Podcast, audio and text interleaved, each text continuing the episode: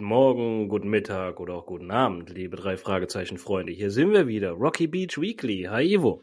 Hallo Marc, wie geht's dir heute? Warm, aber gut. dir? ja, ja.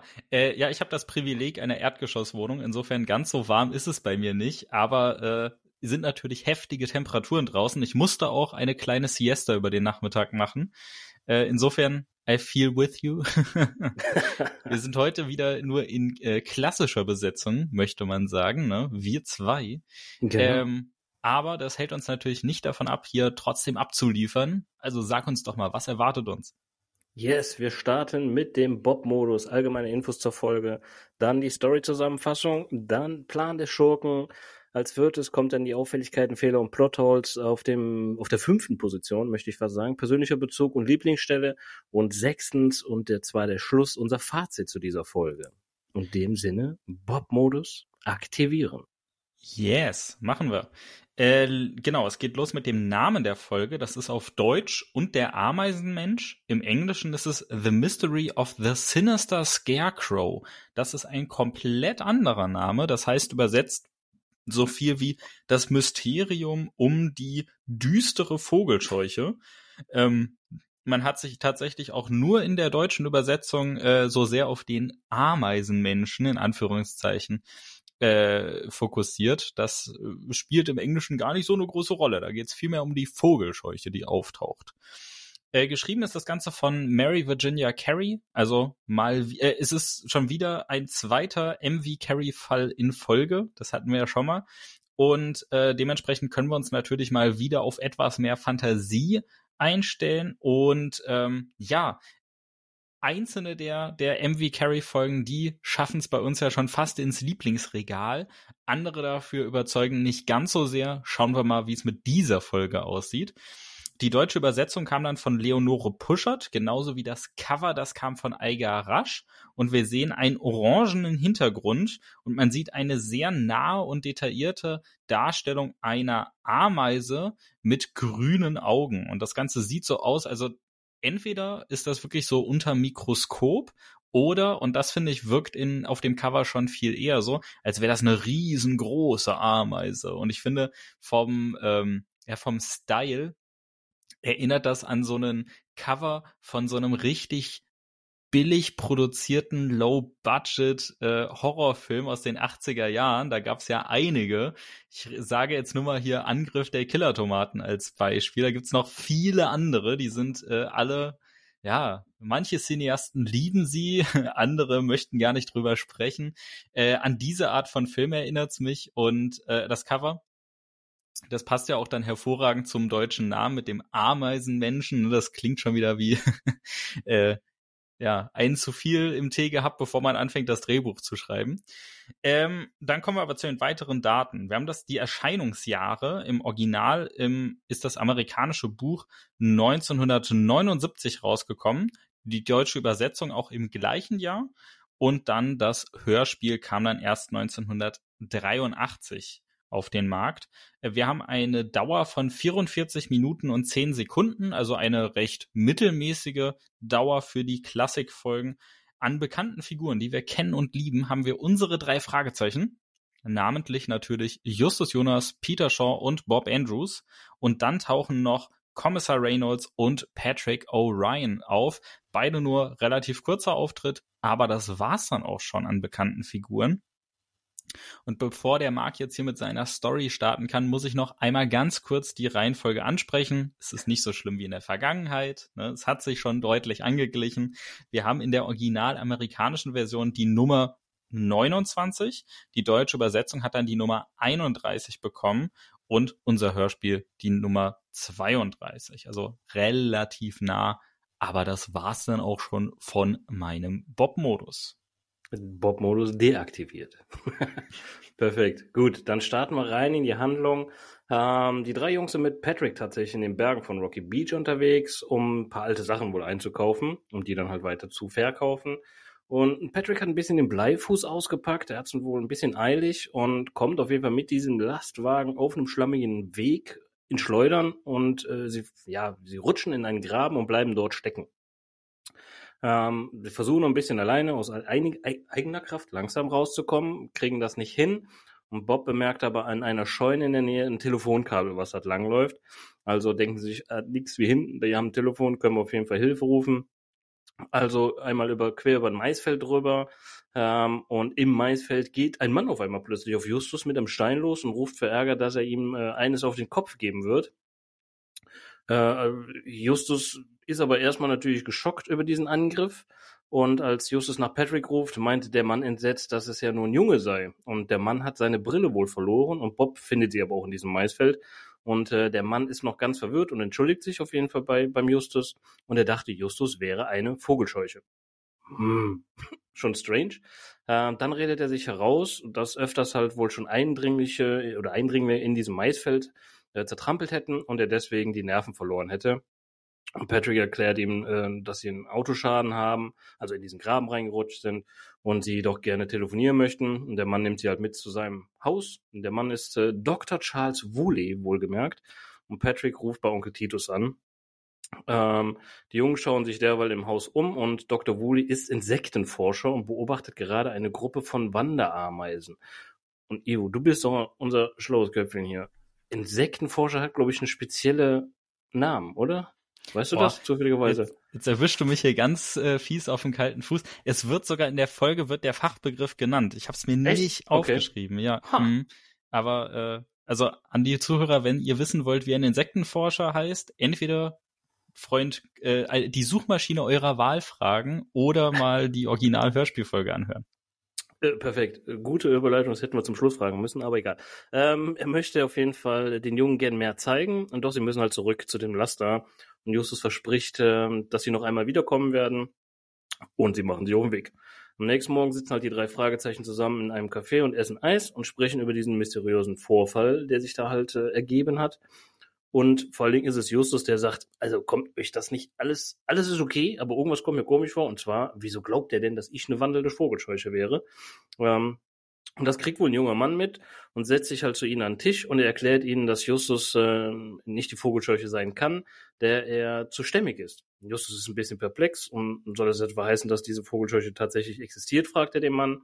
Und der Mann heißt Larry Conklin und er hat die Vogelscheuche auch schon mal gesehen. Und er arbeitet bei einer Firma, die Alarmanlagen wohl installieren. Und die Vogelscheuche hat er bei der Villa Redford gesehen. Und die ist circa 1,75 Meter groß, trägt einen hellen Kittel und einen schwarzen Hut. Und aus ihren Armen schauen halt diese typischen Strohbüschel wohl hervor.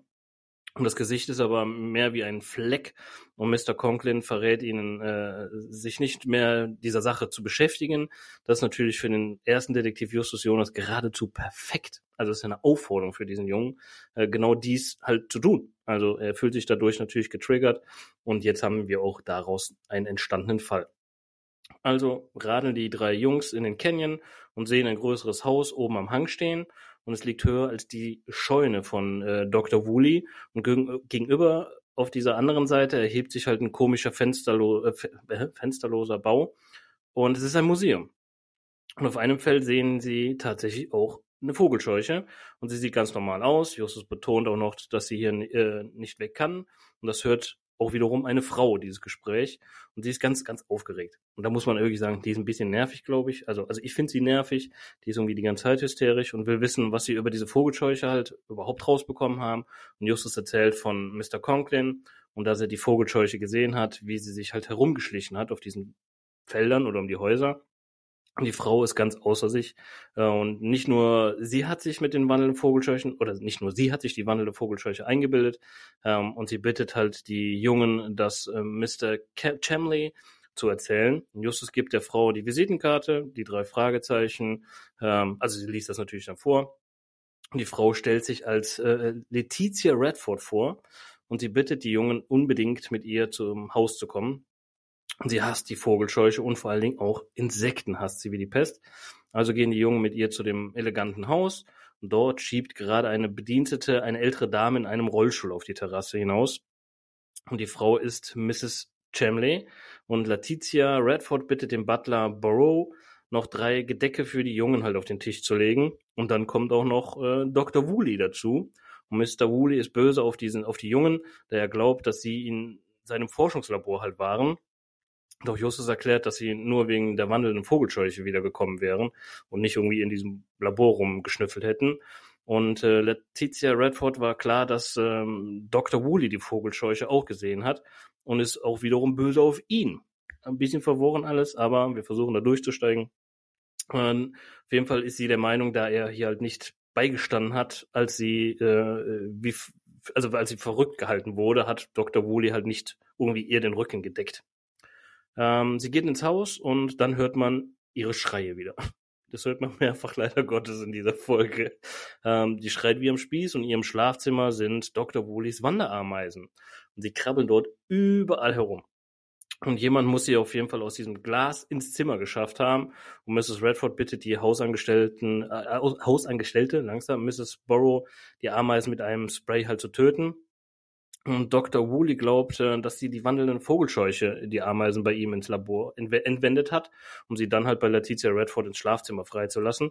Und da stelle ich mir auch die Frage, der Dr. Woolley bleibt für mich in diesem Moment, wo es heißt, kill diese Ameisen, bleibt er für mich sehr, sehr cool dafür, dass er eigentlich ja, ja, diese Ameisen liebt. Ist dir das auch aufgefallen oder ja, bin voll. ich da Also ja, da dachte ich mir auch beim, also man, man kennt das ja auch von, von Darstellungen von Leuten, die sich mit äh, oft ja mit Insekten beschäftigen und wenn es dann heißt, äh, ja, hier töte sie, dass sie dann halt sofort dazwischen gehen und sagen, nein, nein, bloß nicht. Und hier, der sagt gar nichts dazu, er bleibt vollkommen gelassen und ist so, naja gut, okay, dann passiert das halt.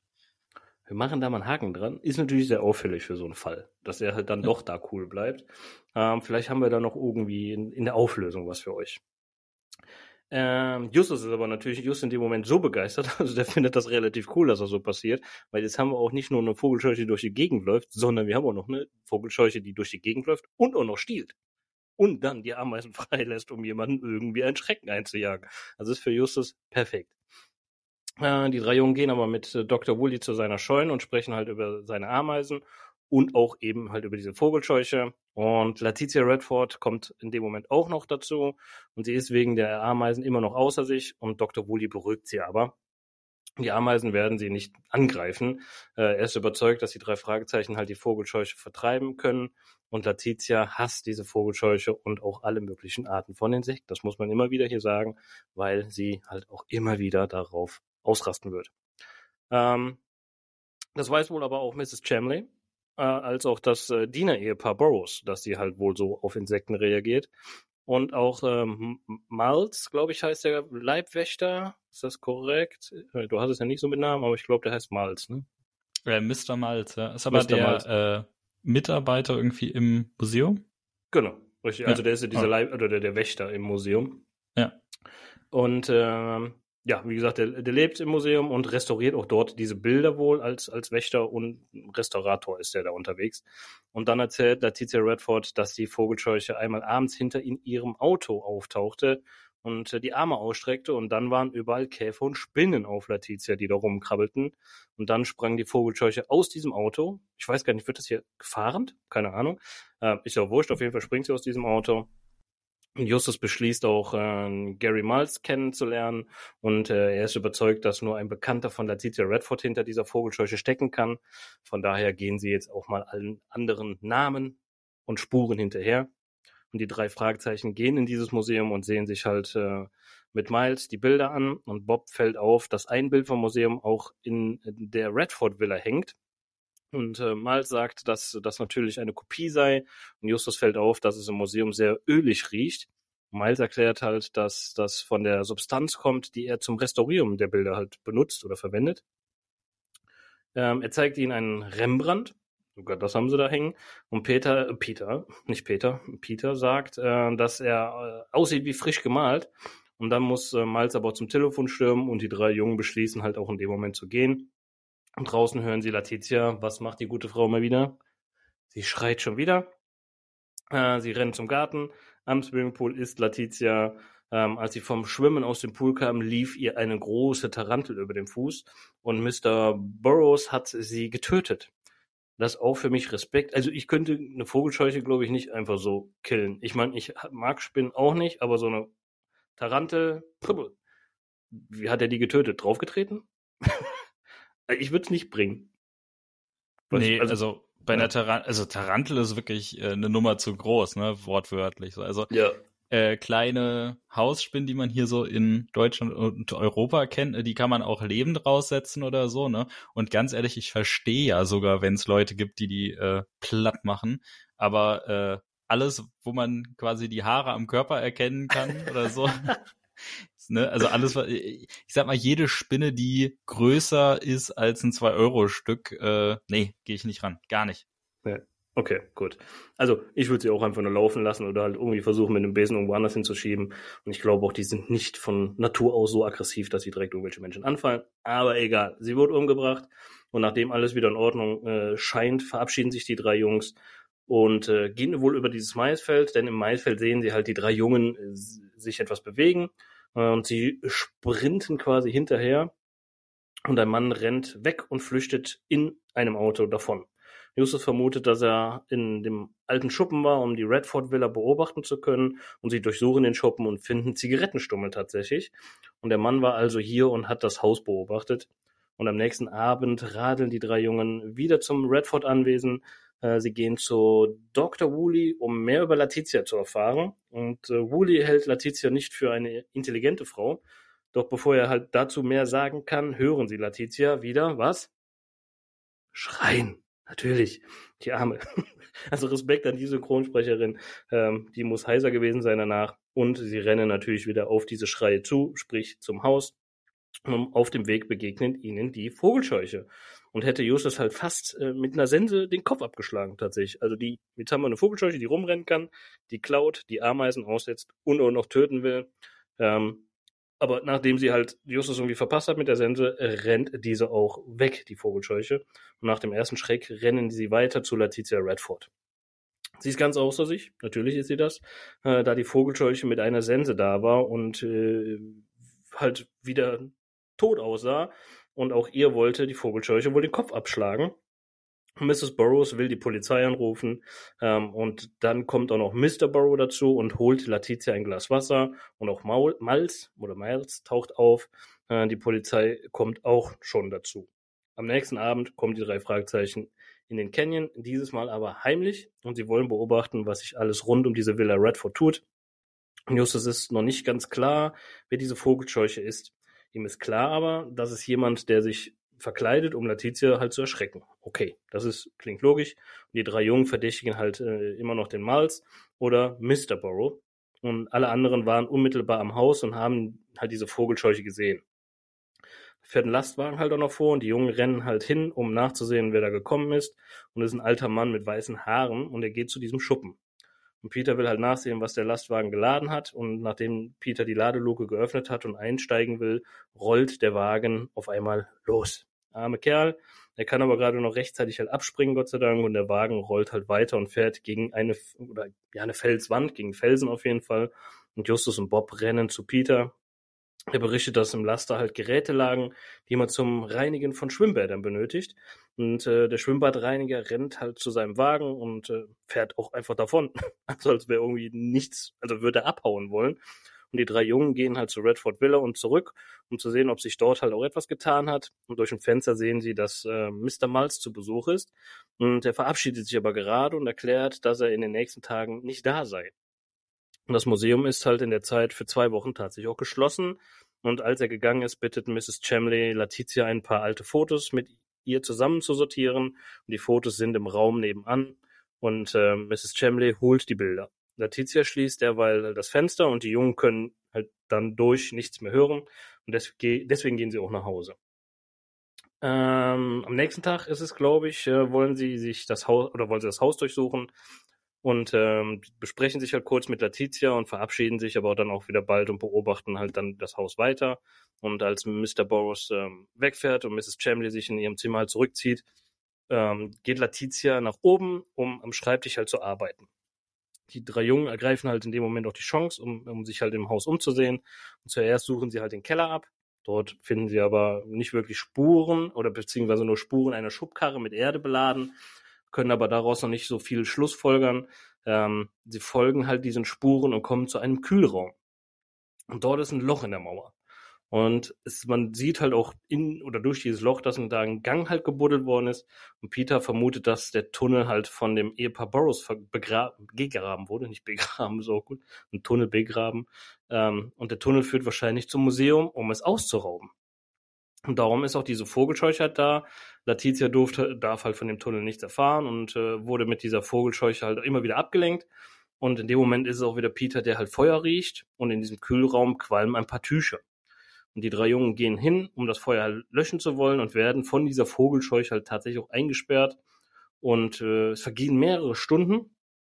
Wahrscheinlich wird halt in dieser Nacht das Museum halt auch tatsächlich ausgeräumt. Und dann hören sie ein Pochen und machen äh, sich halt dadurch bemerkbar und die Tür öffnet sich und draußen ist es der Schwimmbadreiniger.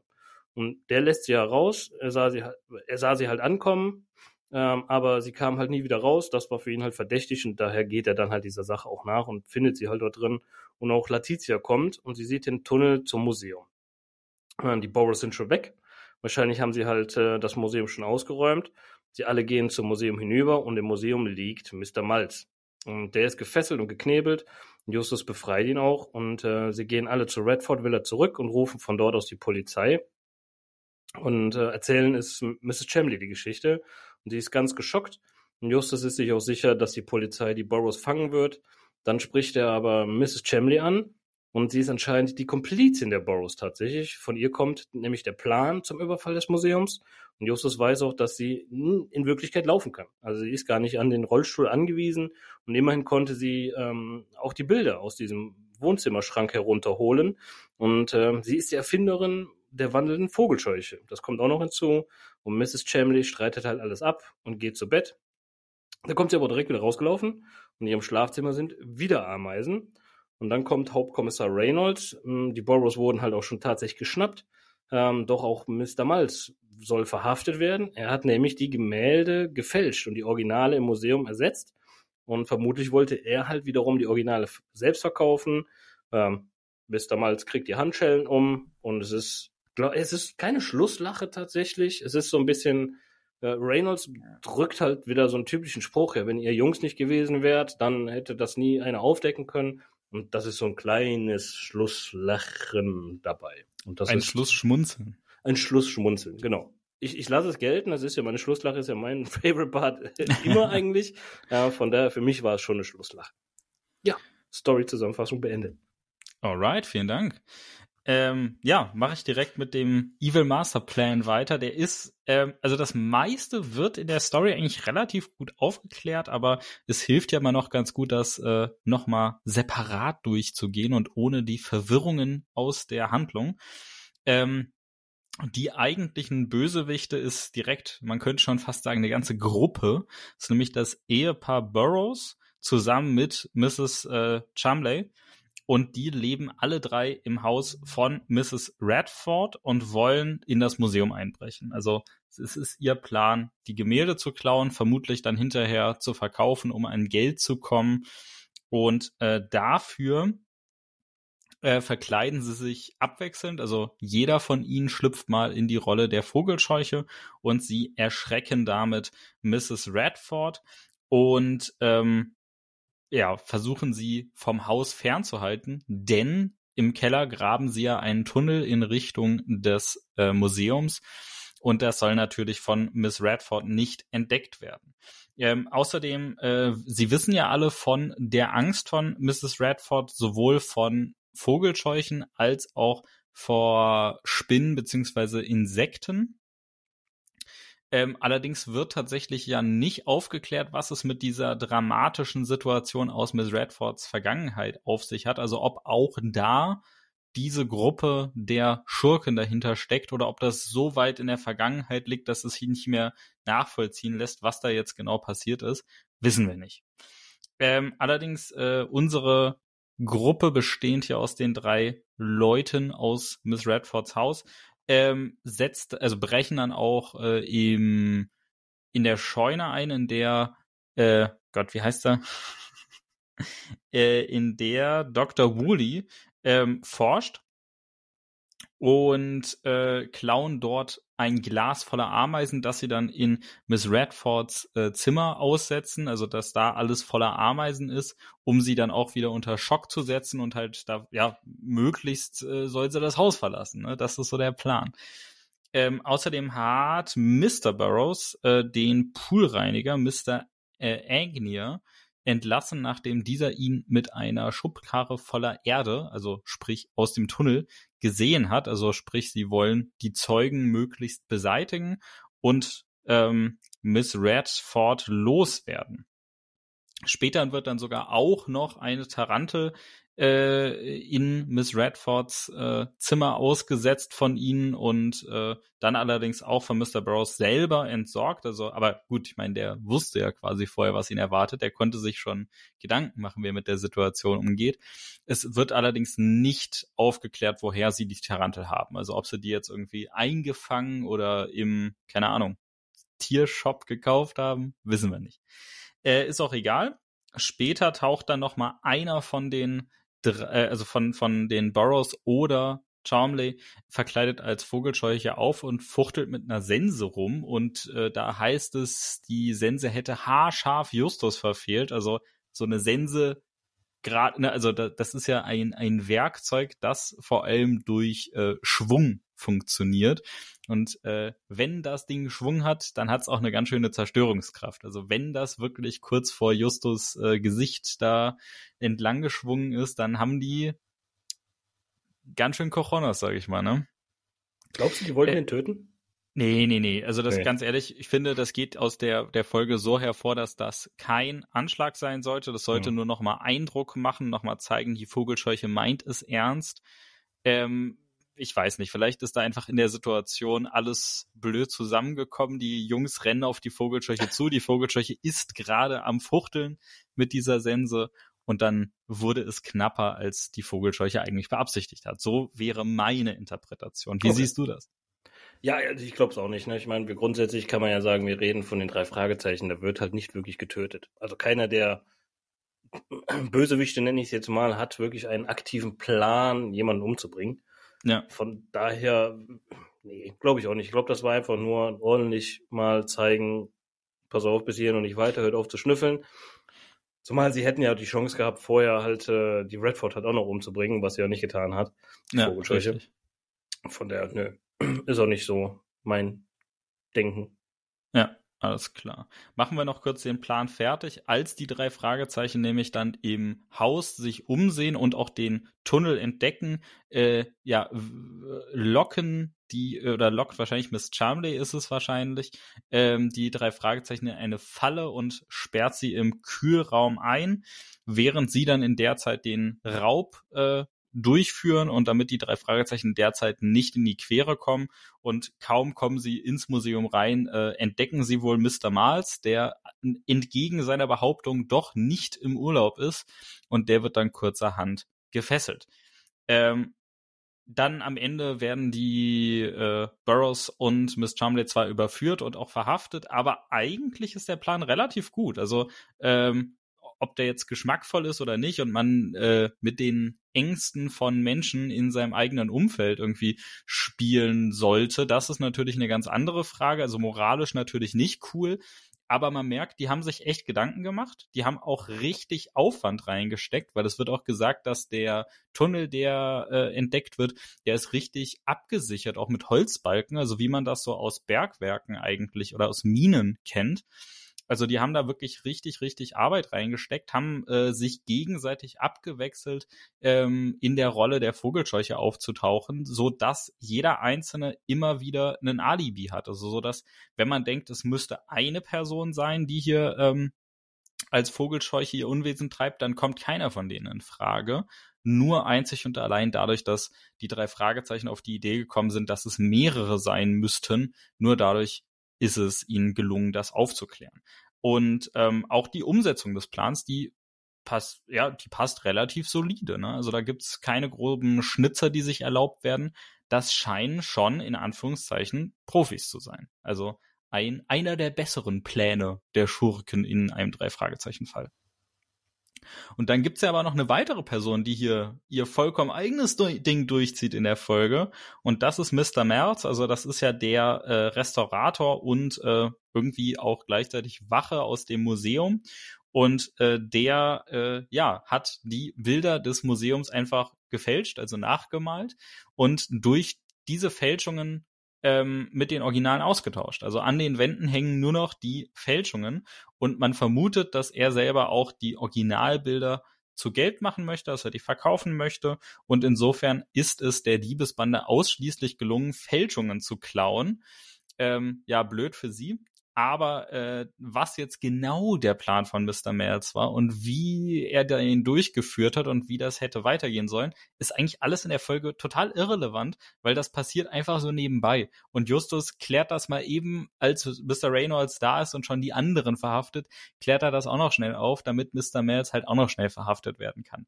Also wirklich beitragen zur Folge tut dieser Plan des Schurken nicht. Ähm, der erste wirklich relativ gut, in Anführungszeichen genial umgesetzt und der andere, ja, ist auch dabei. Ähm, das war's dann auch hier zu den Plänen unserer Schurken. Das ist ja eine Mehrzahl. Kommen wir noch zu, kurz zu den Auffälligkeiten, Fehlern und Plotholes. Ich sag direkt vorneweg, viel haben wir nicht. Ähm, die erste Frage, die ich habe, ist, warum lebt Mrs. Chumley im Haus von Mrs. Radford?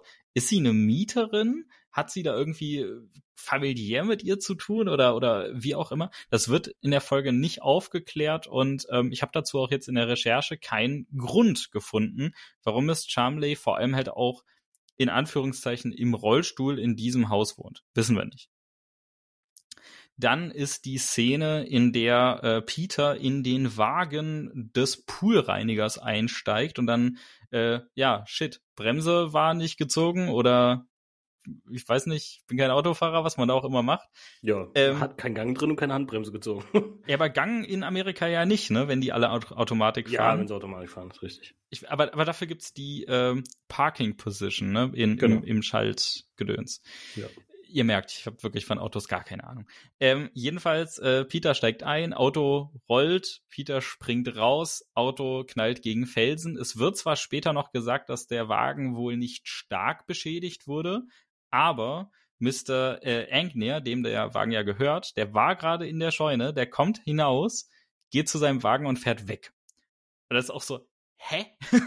also, wenn ich mir vorstelle, mein Auto, also mein fiktives Auto, ihr merkt, ich habe keins, ähm, würde einen Hang runterfahren äh, und ähm, gegen irgendeinen Felsen knallen oder so, auch wenn das nur ein kleiner Blechschaden ist, ich schaue mir das doch an. Und vor allem schaue ich, war ich das? Oder war das vielleicht wer anders? Ne? Ist hier zufällig ein Peter in der Nähe, der hier in meinen Wagen eingestiegen ist? Ähm, also wir wissen natürlich, dass Peter es nicht mit Absicht gemacht hat, aber die Art und Weise, in der beschrieben wird, dass der äh, Charakter Mr. Angnier aus der Scheune rauskommt und direkt abhaut, das finde ich irgendwie strange. Also ich würde da genauer nachschauen. I don't know. Ähm, ja, dann kommen wir schon eigentlich schon zur Auflösung der Folge, nämlich äh, die Boros und Miss Charmley haben diesen äh, Tunnel im Keller gebaut bis ins Museum. Ähm, das, es wird gesagt, die haben das innerhalb von sechs Monaten gebaut, also wirklich saulange Zeit. Wie zur Hölle haben die es zu dritt geschafft, diesen Tunnel zu bauen mit so einem großen Aufwand, dass da auch wirklich die Wände abgestützt sind und alles? In einem Zeitraum von circa einem halben Jahr und Miss Redford hat nichts davon mitbekommen. Also das, äh, da müsste sich MV Carey doch nochmal einen genaueren Grund ausdenken, wie sie das hinbekommen haben. Und da reicht ab und zu taucht eine Vogelscheuche auf, für mich nicht. Also ich meine ganz ehrlich, äh, Miss Redford hätte nur einmal kurz irgendwie denken müssen, ich muss eine Glühbirne im Keller austauschen und schon wäre alles hinüber gewesen. Ne? Also die muss ja wirklich nur einmal in den Keller und dann sieht sie das Loch. Die drei Fragezeichen haben es auch sofort gesehen. Also insofern äh, ist das für mich noch nicht so ganz stimmig, wie die drei Schurken es geschafft haben, Miss Redford ein halbes Jahr lang vom Keller komplett fernzuhalten. Und dann, äh, ja, noch ein letzter Punkt, und zwar in der Auflösung, in der dann äh, Justus auch Miss Charmley überführt und klar wird, äh, sie, sie, sie tut die ganze Zeit so nur so, als wäre sie an den Rollstuhl gefesselt und sie kann ja doch laufen. Ähm, Justus nennt so ein paar Argumente, warum herausgefunden, er, er herausgefunden hat, dass sie ähm, ja doch laufen kann.